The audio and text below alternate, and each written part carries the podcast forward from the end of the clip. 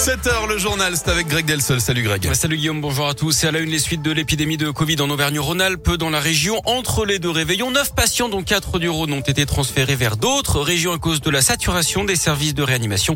Les plans blancs dans les hôpitaux pour déprogrammer les opérations non urgentes sont prolongés au moins jusqu'au 10 janvier. Le Covid, qui a d'ailleurs été fatal à Igor Bogdanov, l'ancien animateur de Temps X dans les années 80, s'est éteint hier à l'âge de 72 ans, six jours après son frère jumeau Grishka. D'après des proches, les deux frères n'étaient pas Un rebondissement à l'Assemblée nationale. L'examen du projet de loi transformant le pass sanitaire en passe vaccinal a été suspendu cette nuit. Une majorité de députés a refusé la poursuite des débats après minuit. La conférence des présidents de groupes parlementaires doit maintenant choisir une nouvelle date hein, pour la suite de l'examen du texte. Elle se réunit ce matin à 10h. Mais ça pourrait chambouler un peu l'agenda du gouvernement qui misait sur une application du pass vaccinal au 15 janvier. Des radars sonores bientôt testés à Bron. La commune de la métropole de Lyon fait partie des sept retenus pour essayer ce dispositif. Les appareils devraient être opérationnels demain ou mercredi avec de la pédagogie dans un premier temps, mais les amendes commenceront à tomber dans trois mois. 135 euros pour les véhicules trop bruyants, 90 euros si vous payez dans les 15 jours. Encore un collège occupé dans l'agglo lyonnaise. Le collectif Jamais sans toi s'est mobilisé hier à Jean Massé à Villeurbanne. C'est pour mettre à l'abri une famille de quatre enfants qui allaient se retrouver à la rue après avoir été hébergés pendant les vacances scolaires colère.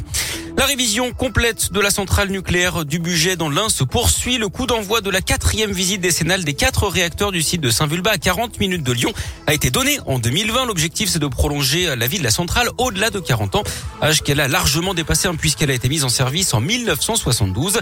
Après les réacteurs 2 et 4 en 2020, le numéro 5 est en cours de révision complète. Pour le numéro 3, c'est prévu en 2023. Les équipes de la centrale doivent également travailler sur l'amélioration de la sûreté. Ce chantier a été précédé par d'autres travaux dans le cadre de ce grand carénage. Il a permis la création de plus d'un millier d'emplois en CDI depuis quatre ans, comme l'indique Pierre Boyer, le directeur de la centrale du budget. En 2021, c'est 350 euh, CDI qui ont été euh, réalisés chez nos prestataires, 350 CDI issus euh, de notre territoire, c'est-à-dire l'Ain, le Rhône et l'Isère. Et depuis quatre ans, c'est 1558 CDI qui ont été réalisés chez nos prestataires. C'est-à-dire ce sont des personnes qui travaillent à budget pour le compte du grand carénage. Évidemment, ces personnes ont été formées et la région a investi plus de 7,4 millions d'euros pour la formation de demandeurs d'emploi. Donc c'est plus de 2000 demandeurs d'emploi qui ont été formés avec un taux de placement à 6 mois qui est à plus de 70%. Donc un taux qui a permis de faire rencontrer le besoin des entreprises qui allaient travailler chez nous avec euh, les demandeurs d'emploi du territoire. Des emplois à long terme car les travaux d'amélioration de la centrale sont prévus jusqu'en 2026 avec en perspective dès 2027 la préparation des cinquièmes visites décennales. Le budget du grand carénage s'élève à 2,1 milliards d'euros pour la centrale du budget. Plus d'achats, des prix en hausse 2021 était une année record pour l'immobilier ancien en France selon le réseau d'agences immobilières Century 21. Le prix au mètre carré a continué de grimper au troisième trimestre. Il a atteint 2355 euros au niveau national pour les maisons, 3878 euros pour les apparts, une augmentation qui touche tout le pays.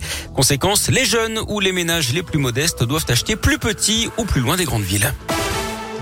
Et puis du sport du foot et la démonstration de force du PSG à en 16e de finale de la Coupe de France. Hier soir, victoire 4-0 grâce à un triplé de Kylian Mbappé. Suite et fin de ces 16e de finale ce soir avec un derby du Nord entre Lens et Lille à 21h.